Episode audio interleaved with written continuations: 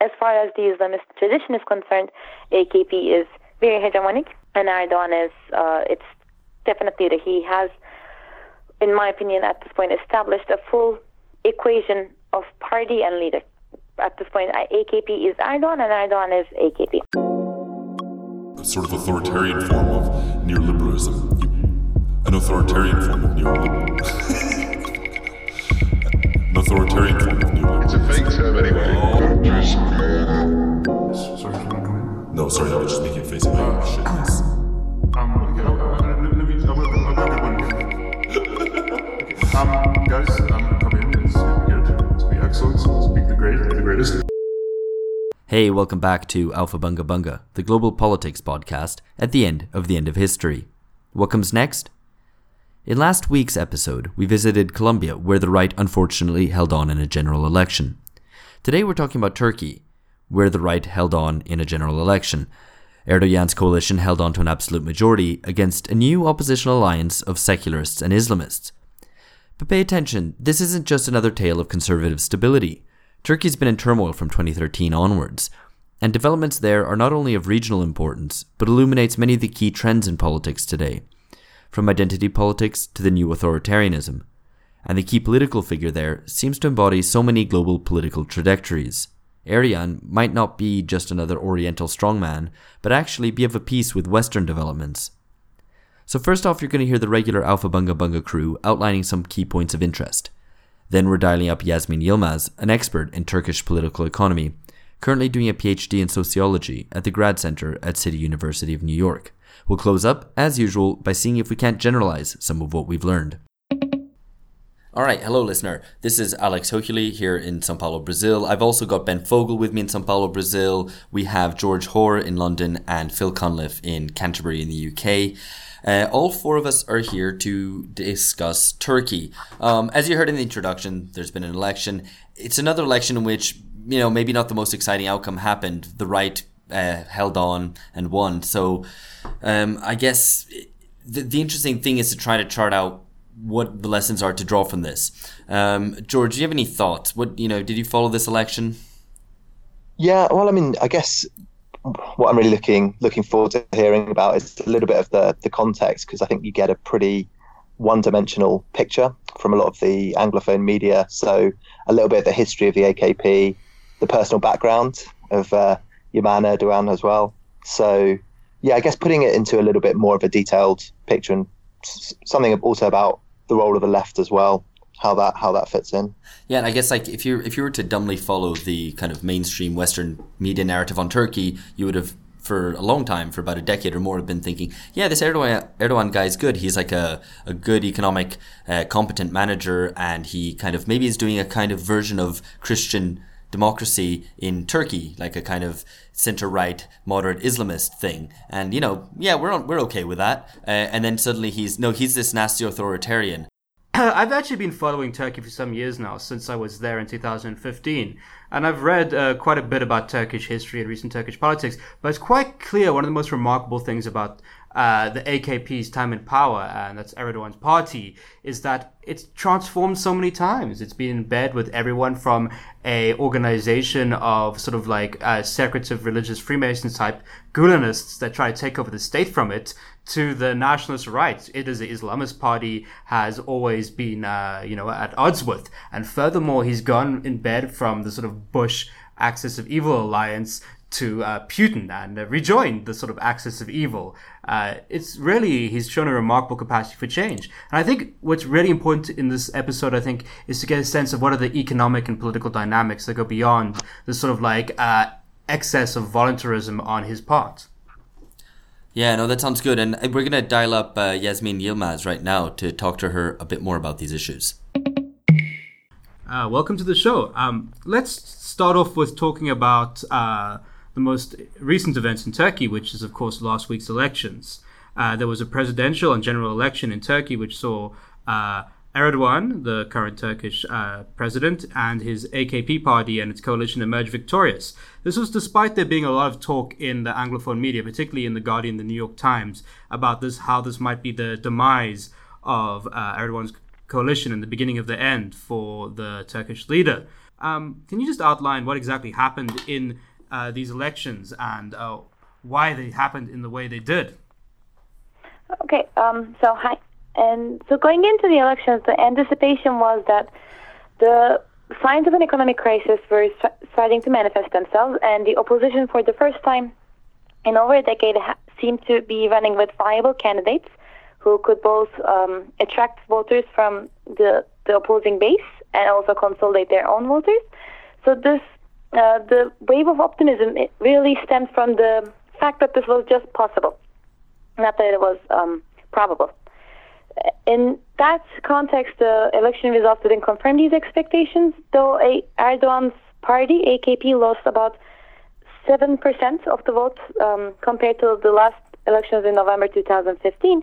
The, um, the widespread anticipation of a big downfall in the nationalist vote, um, the smaller coalition partners, so to speak, of Erdogan's, um, all an- analysts were anticipating something like five to six percent for the nationalists. If, uh, when they were able to now, the, with the results, they were able to consolidate their uh, previously held 11 percent. So Erdogan was able to retain his control over both the presidency. He was re-elected president, and um, he, he still has a majority in the parliament.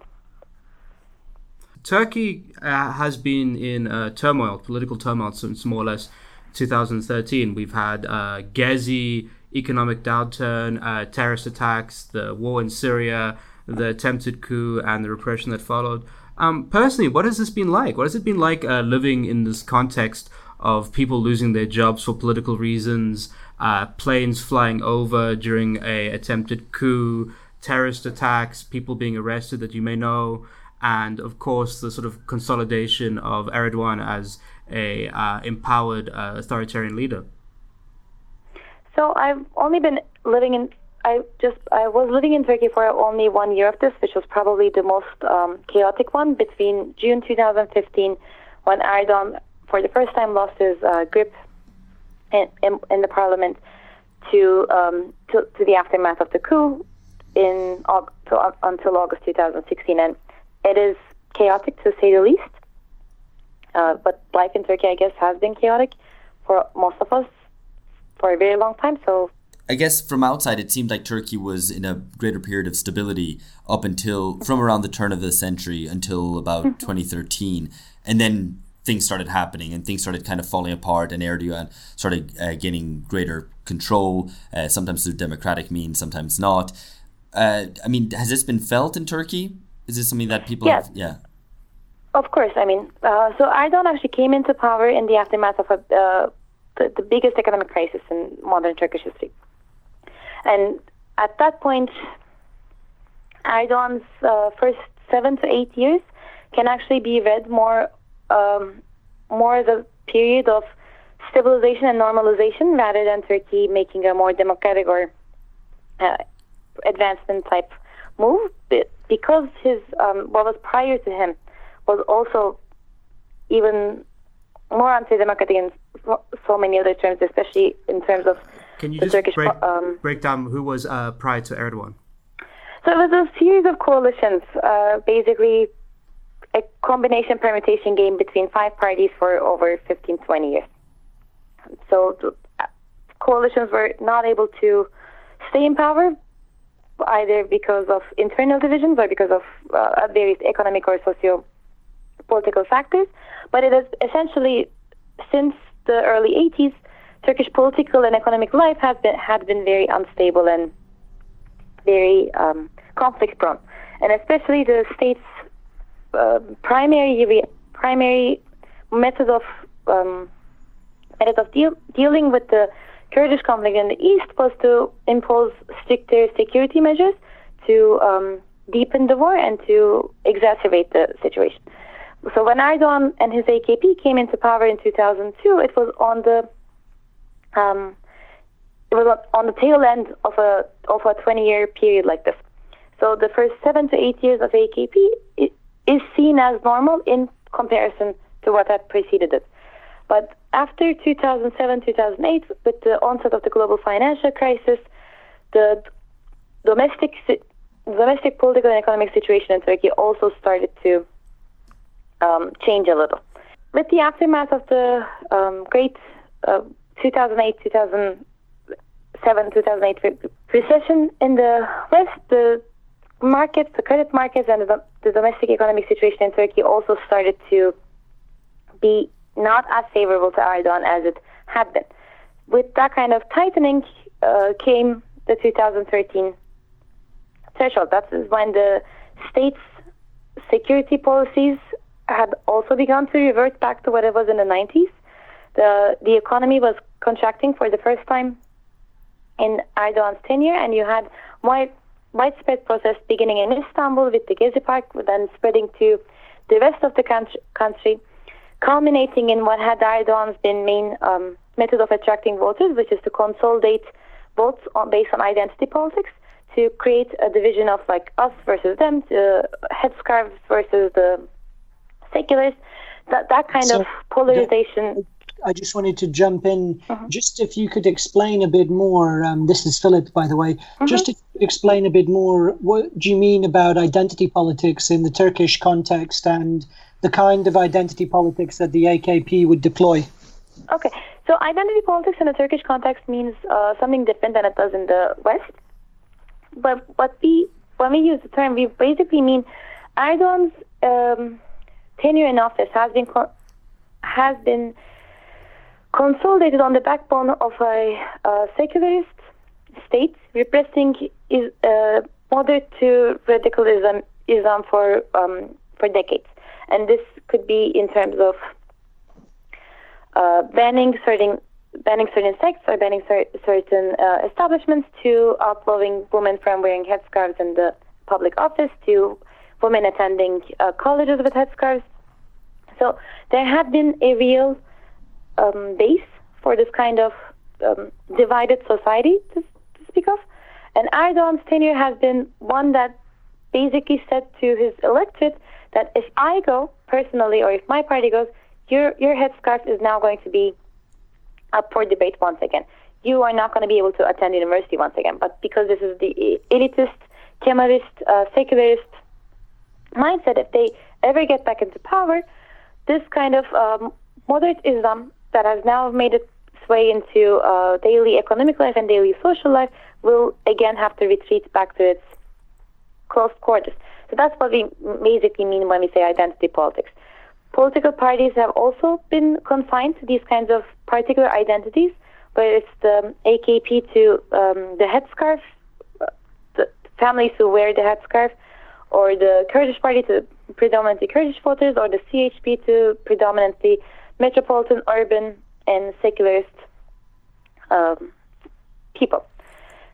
So it is this kind of consolidation and polarization is what, what we mean by identity politics. Um, uh, Alex has a question here. Yeah, I mean, I guess to delve a little bit deeper into this, um, what are, what is the sort of social base of the AKP, and where does it draw the support from? So, if I mean, if it plays this sort of, um, I mean, I guess sort of conservative, maybe sort of populist card in the sense that, uh, as you described, the Kemalist elite are going to try to take your headscarf away. Um, who does that appeal to? Um, and maybe regionally in Turkey, where who does that appeal to? So regionally, uh, AKP is the only party that can attract votes from all the regions in the countries. This is not the case for any of the other parties. But that's also a function of the fact that it has 50% of the vote. Naturally, it has some sort of presence uh, throughout the country. But predominantly speaking, for those familiar with Turkey's geography, what we call central to center-eastern Anatolia is its primary base of support. So uh, mostly confined to towns, smaller cities, uh, rural rural areas. It also has big presence in the metropoles, of course, but that's also, as I said, a function of the fact that the party has 50% support nationally. Does that make sense? Yeah, no, uh, and I mean, I guess to carry on, I get, um, and to broaden it out.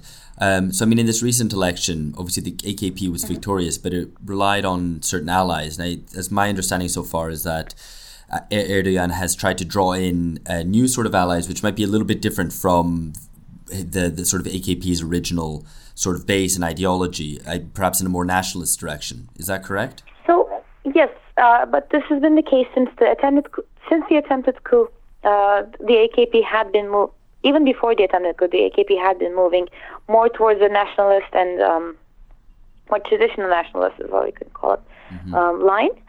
And the coup attempt and its aftermath really consolidated this kind of um, alliance. And the referendum, the constitution referendum of last year, the both parties again ran as a formal alliance. Ran the uh, the yes camp as a formal alliance, and this time they entered the elections together with Erdogan as their joint presidential candidate. This is untraditional for the Islamist uh, heritage, you can say, but uh, AKP has basically grown through a series of what we call mergers and acquisitions within the within the right. So Erdogan has allied with uh, right liberals, even left liberals at some point, all the various shades of center-right politics, going to more um, more radical Islamist elements to more moderate Islamist elements. It has been Erdogan's strategy to hold on to power and to consolidate his own rule. To basically, his he does these kinds of uh, what, what could seem as untraditional alliances within the right, and he has essentially subsumed the entire right spectrum on, on the AKP. Um, and on uh, the opposition to the AKP, it seems like there was another curious thing that happened during this election where you saw the secular opposition centered around uh, the CHP get into bed with the religious opposition who were traditionally mortal enemies. Is it the case that uh, his power has bred strange bedfellows and the same sort of process has been happening Yeah. there? Exactly. I mean, the so the alliance was a very innovative move on the part of the opposition, one that Erdogan probably did not see coming, and that because of the uh, constitutional amendments, the 10% electoral threshold is basically deemed is basically rendered um, irrelevant to formal alliances prior to elections. So basically, what, instead of having coalitions and coalitions talk, coalition talks after the election, parties now enter into formal alliances prior to the election, which renders the 10% electoral threshold obsolete. This, that has been that was the context in which the the radical Islamist Felicity Party entered into the alliance. Theirs was an alliance not of um, theirs was not, not so much of an ide- ideological alliance, but a practical one between the CHP, the Islamist Felicity Party, which turned out to be irrelevant, uh, an irrelevant force politically. The anticipation was that they would be able to attract the um, religious, devout, and vote who's unhappy with the AKP, and also two parties of the center to the nationalists, right? Which also um, fell way below expectations. Um, Hi, think- Yasemin. This is Philip again. I wanted just to jump in on this point. Um, so, liberals for a very long time have portrayed Turkey as a um, successful um, example of a secular Muslim democracy. And now, with the consolidation of Erdogan's power and the um, long-term domination of the AKP, it would seem to confirm, you know, from the outside, it would appear to confirm all the worst kind of um, uh, concerns about whether or not democracy can spread outside the West, or whether or not democracy is compatible with Islam, and all those usual kind of themes. So I wondered if you could maybe just tell us a bit about um, life in Turkey, I suppose. Does it feel more kind of socially conservative under the AKP? Has it become, has there been more visible expression of religion in public? Or do you think that there is a um, perhaps a backlash developing against the AKP's religious and social conservatism?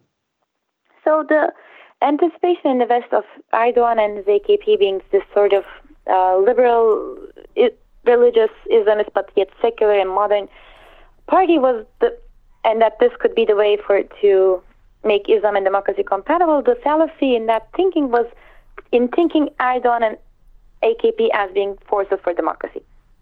For Erdogan and AKP, the democracy and democratic means have always been purely uh, instrumental and to be upheld only insofar as it served their part, particular interests at particular points of points of time. But I personally don't think Erdogan had at any point let go of his vision for a more firmly religious, more firmly Sunni um, state and society. And in that respect, throughout the years, as he was able to consolidate power, he has chipped away at what were previously deemed uh, secular privileges, I guess, in Turkey, whether it be from um, shortening times of wholesale alcohol um, of the whole. What's the phrase? The sale of wholesale alcohol. Yeah, that's that's correct. I guess, um, to uh, various other, uh, um, let me like, not eating outside at, during Ramadan in the, in smaller cities in central Anatolia was always difficult, but at this point it is now unthinkable.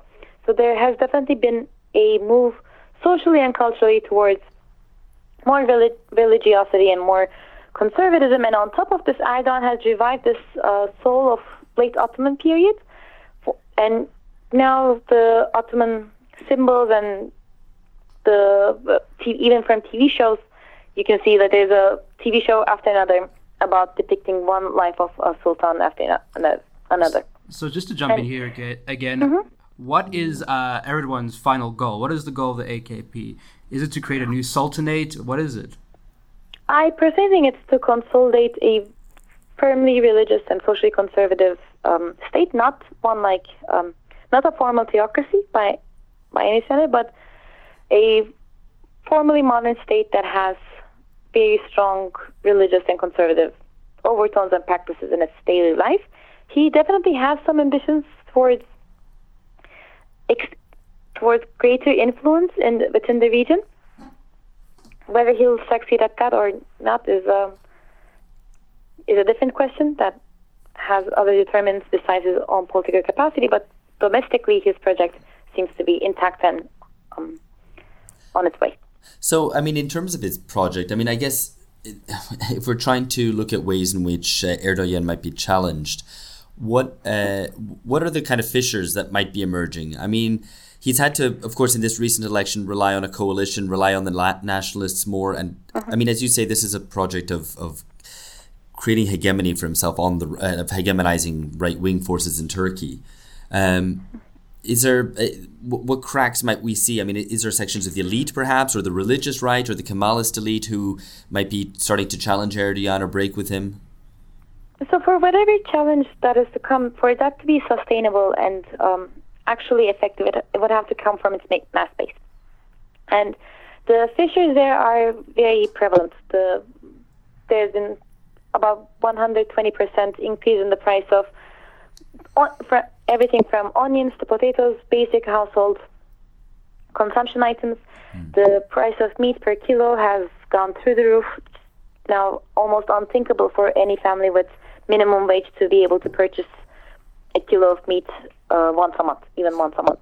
And is there evidence of, of this so far that I mean that these economic difficulties are putting pressure on the AKP and So Erdogan? the evidence seems to be, and this is at this point purely, um, pre- purely pre- preliminary. At this point, we'll see what's to come.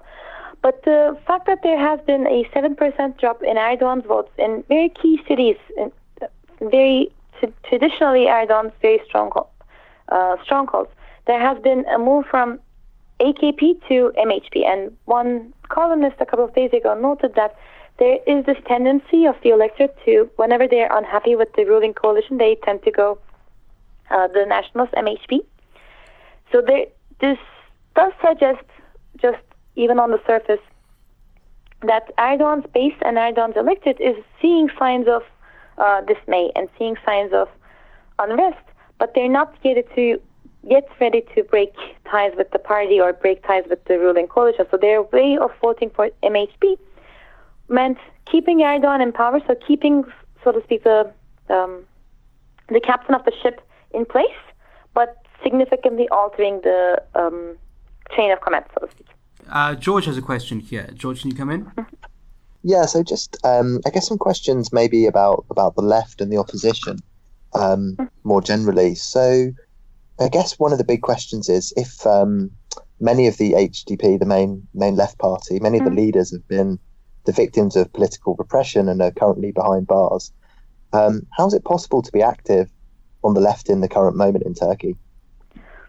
Well, the, certainly the fact that they, most of the HDP's um, leadership, and not not just the leadership, but also its um, rover is organizing at the neighborhood level or at the city level, they're that that has a crippling effect on on the on the trajectory of of organizing.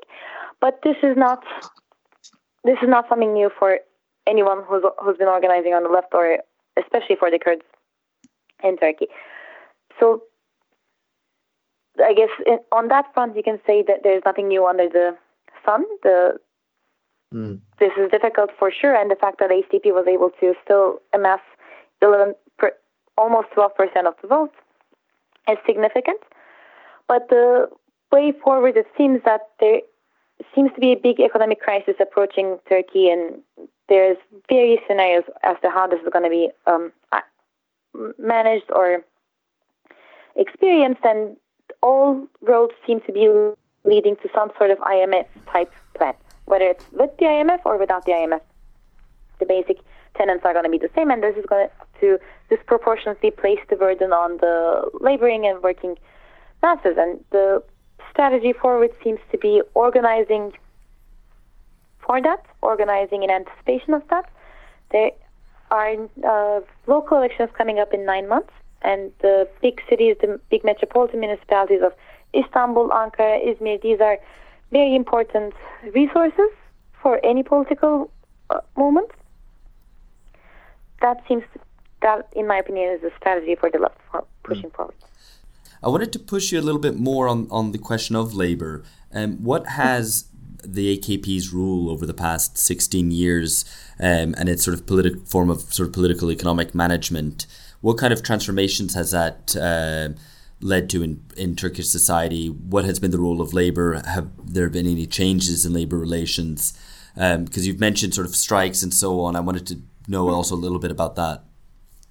So AKP has pushed through a very aggressive neoliberal agenda with very minimal social um, conflict, and this has really been the um, the star of its like the, the star in its record, especially as far as the West was concerned. The fir- first five to six years of the AKP was a very aggressive IMF program pushed through without virtually no um, mass uprising against it. And in that, it has really crippled labor and it has really pacified labor. Mm. But over the past few years, with the economic contractions now coming in, labor is starting to flex its muscles again. We we are seeing very limited but sure signs of this. There, but the problem, the main issue facing labor right now, is that since the attempted coup attempts with the uh, martial law in place, the government has powers to outlaw any strikes based on the fact that it's a threat to national security. And Erdogan has been bragging about this at every business roundtable, at every business um, dinner or lunch he attends. He actually mockingly turns to the industrialists and says, "Why are you unhappy with martial law? We, this is very good for you, and it is actually very good for them. It's working very well for them." That's the primary challenge facing any labor organization at this point. Um, so, um, how does this relate to the Kurdish question? What is it um, in, uh, in in the status of the left of the Kurdish in the Kurdish question in terms of the recent Turkish politics? So the Kurdish question seems to be on hold in a sense. The the government has relinquished all intent of negotiating with the PKK or the HDP or negotiating with the PKK through HDP. There seems to be no new rounds of negotiations or peacemaking on the table. The level of conflict has been relatively low over the past year. I guess this is not past year, but the past six months. You can say the level of conflict within Turkish borders has been relatively low. The Turkish state is engaged, is still engaged in attacks and airborne attacks um, on Kandil and areas of Kurdish dominance in Syria. So the more of the focus of both organizations, of both the state and the PKK, seems to be the focusing on Syria at this point. And finally, can you uh, just to end off the uh, interview, can you just give us some mm-hmm. a little bit of a um, Turkey's leader's personal biography? He has kind of an interesting, he had a kind of an interesting life and many incarnations mm-hmm. throughout the years. And he also has a particularly troublesome brood, from what I understand. His family has been uh, quite controversial, involved in a number of scandals. Yes. Yeah. So Erdogan's um, Erdogan comes from, from youth organizing, from student organizing of the late 70s, and from the Islamist uh, tradition. He actually was a semi-professional soccer player at some point, and had he gone that route, maybe all of our lives would have been different. But he didn't. Uh, football saves lives. Yes, so he stayed in politics and he rose through the ranks of the of the Islamist movement, and he was mayor of Istanbul at very early point in his career in the early 90s. Was imprisoned, and upon his release from prison, he was already very popular prior to his uh, six months stay in prison. But once he was out, there was really no force containing him, and he and a group of others from the Islam, from the traditional Islamist movement at that point led what was called the um, New Wave type movement at, and established the AKP. And AKP came, as I said, on the back of this uh, big economic crisis when all the other parties of the center, both left and right, were crushed. And Erdogan has not only uh, gotten rid of his political enemies from opposing forces, but he's also gotten rid of his contenders from within his own party. And by, by, cut, by getting rid of, I mean just making them politically irrelevant and politically mm. uh, not not not um, not a force to be contended with. So Erdogan's transformation over the years has not only been one from a activist, low level um, participant in a in a wider political movement to a single man ruling over an entire party, and now what's ruling over the entire right, the entire Islamist movement, which is what this last election has shown when the other contending Islamist party got only 1% of the vote. This means that as far as the Islamist tradition is concerned, AKP is very hegemonic, and Erdogan is, uh, it's definitely that he has, in my opinion, at this point, established a full um, equation of party and leader. At this point, AKP is Erdogan, and Erdogan is AKP. And in terms of his family life, he's also gotten significantly richer through this, um, through his tenure as prime minister and president. And his family, I guess what you were alluding to, Ben, is that one of his sons was actually involved in a car crash leading to the death of a singer and early in Erdogan's career, and he's very far from the public eye. And the other one seems to be dealing with all these um, corruption and bribery. The other one seems to be taking care of all that kind of stuff. And the the son-in-law is what Erdogan is sort of raising to be his successor politically. So, do you think it's accurate to describe um, them as fail sons? Some of his uh, his brood, because this is uh, this is a, so a I term don't that know what we've, fail we've heard. sons means. Uh, it just means, I guess, the useless uh, sons Yes. of political leaders around the world. yes, I guess you you could call them that. Yeah, the daughters and the son-in-law are definitely much more capable. So, um, in terms of his international allies, which I think you you um, mentioned uh, briefly, could you expand on that a little bit? Who's he who's he looked to ally with internationally? Well, Erdogan is a very pragmatic leader. I don't think he views alliances at, at all in a ideological or uh, principle line. Uh, if it's Merkel that he needs to ally with, he'll ally with Merkel. If it's Putin, he'll ally with Putin. In in that kind of that's how he was able to consolidate the right in Turkey, and that's how he seems to be sustaining his um, tenure in the West as well. All right, thanks to Yasemin Yilmaz, who we were just talking to there about the state of affairs in Turkey. To draw out some broader conclusions, as we like to do at the end of the interview, uh, at the end of the interview, we were talking about Erdogan and a bit of his own personal history, but I think it'd be interesting to pull out what we think about Erdogan and what he might represent as a political figure of our times. Uh, he is said by some to represent an authoritarian form of neoliberalism. You might put him in the same camp as Putin in Russia or Modi in India. But I think what's also interesting is that he seems to not just be authoritarian, but increasingly rely on social conservatism. So, like Putin in Russia, who relies on um, Orthodox Christianity to bolster his rule, or Modi in India, which is obviously Hindu nationalist. This seems to me, and this is an open question to you guys, uh, this seems to be a long way from the sort of sunny liberalism of Blair and Clinton, for example. Um, Philip, any thoughts on this? I think he does represent a kind of model of an autocratic, um, an autocratic new model of political change, I suppose, and also expresses, I suppose, the tensions, the tensions and the tightening of all the problems that we're seeing around the world since the 2008 crisis. I suppose the thing is, though, the very fact that we're talking about it, I think, also goes to show um, how much things have changed maybe over the last 10, 20 years. The very fact, I mean, just the sheer fact of Turkey's significance, you know, it's a much more important country um, given by its kind of demographic and economic weight and its political role in the Middle East. Um, and I think that probably matters as well. That a lot of the trends and things that we're talking about reflect a world order in which um, more and more countries are more important um, by virtue of all the global economic growth and globalization that we've seen over the last 30 years. I mean, is it a question? Is it a change of packaging? So, Alex, you mentioned the sunny liberalism of Blair and Clinton. I mean, there's been countless books written on how they also had um, various forms of social conservatism, but maybe just packaged it in a slightly more upbeat, uh, friendly way. Yeah, and it's sorry, that was a question. I didn't I didn't lilt my voice, but that's you know, I mean, is is is it a question of? I mean, is is this just a new new packaging with a bit more of a multipolar global situation, as Phil mentioned, rather think, than a fundamental change in neoliberalism. Uh, yeah, I think that I mean, there's two things. I guess one that you're right at pointing out that you know Blair and Clinton did have authoritarian tendencies. Sometimes did rely on more social conservative policies.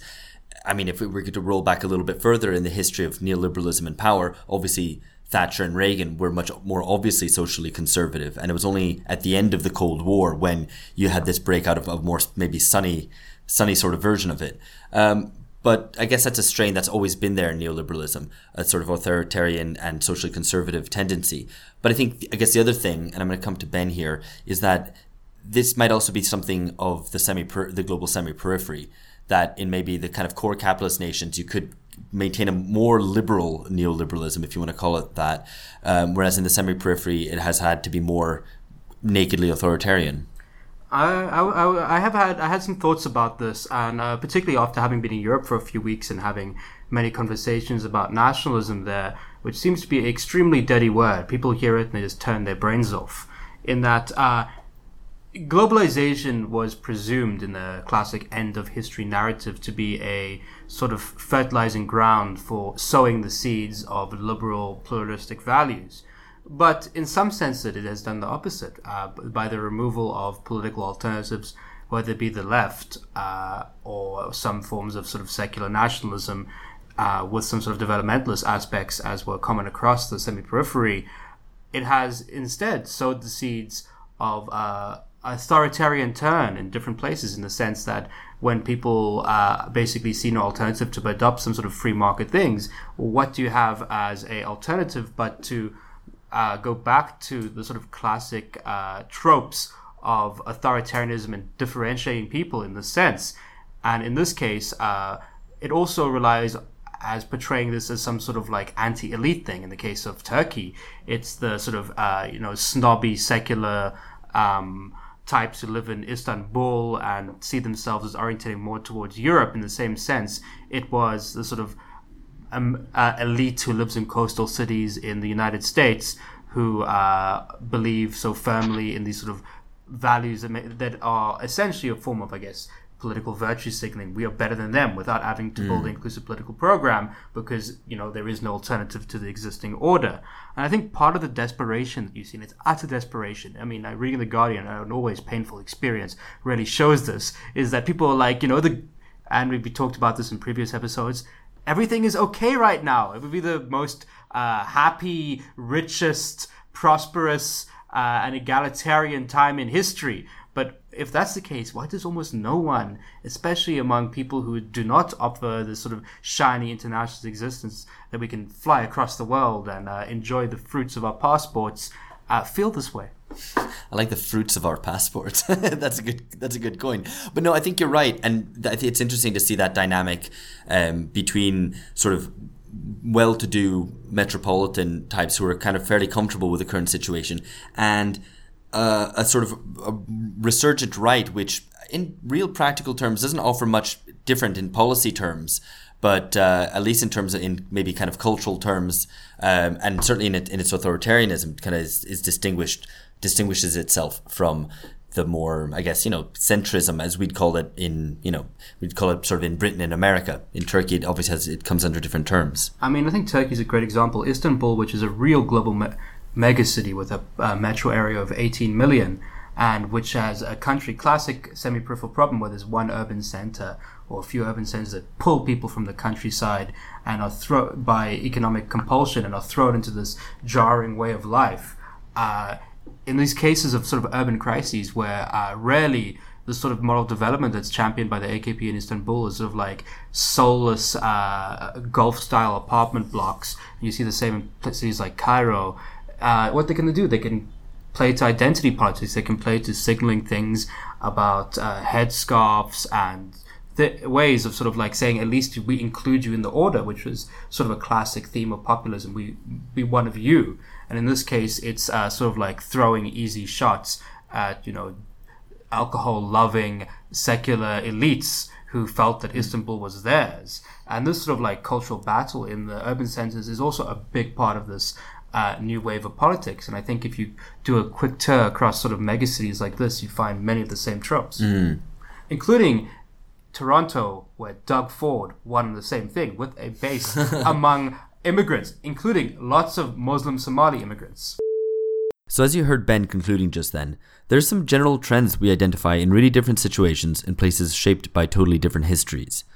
This is actually what we do here at Aufhebunga Bunga, charting the breakdown of the neoliberal order. We alternate between specific country analyses and episodes looking at big ideas. What are the ideologies shaping our time? And can we plot a new political spectrum that will order future struggles? If you don't follow us on Twitter and like what we do, check us out at Aufhebunga Bunga, that's all in one word. And get in touch on Facebook, email, Twitter, or even on Instagram. Um, many of you recently have got in touch with great ideas for topics you think we really need to be covering, and it's greatly appreciated. We'll be doing those soon. We're also adding readings to the show notes, as lots of you have requested it. And we're back with more soon. In the meantime, tell your friends about the podcast at the end of the end of history. Catch you later. Bye bye.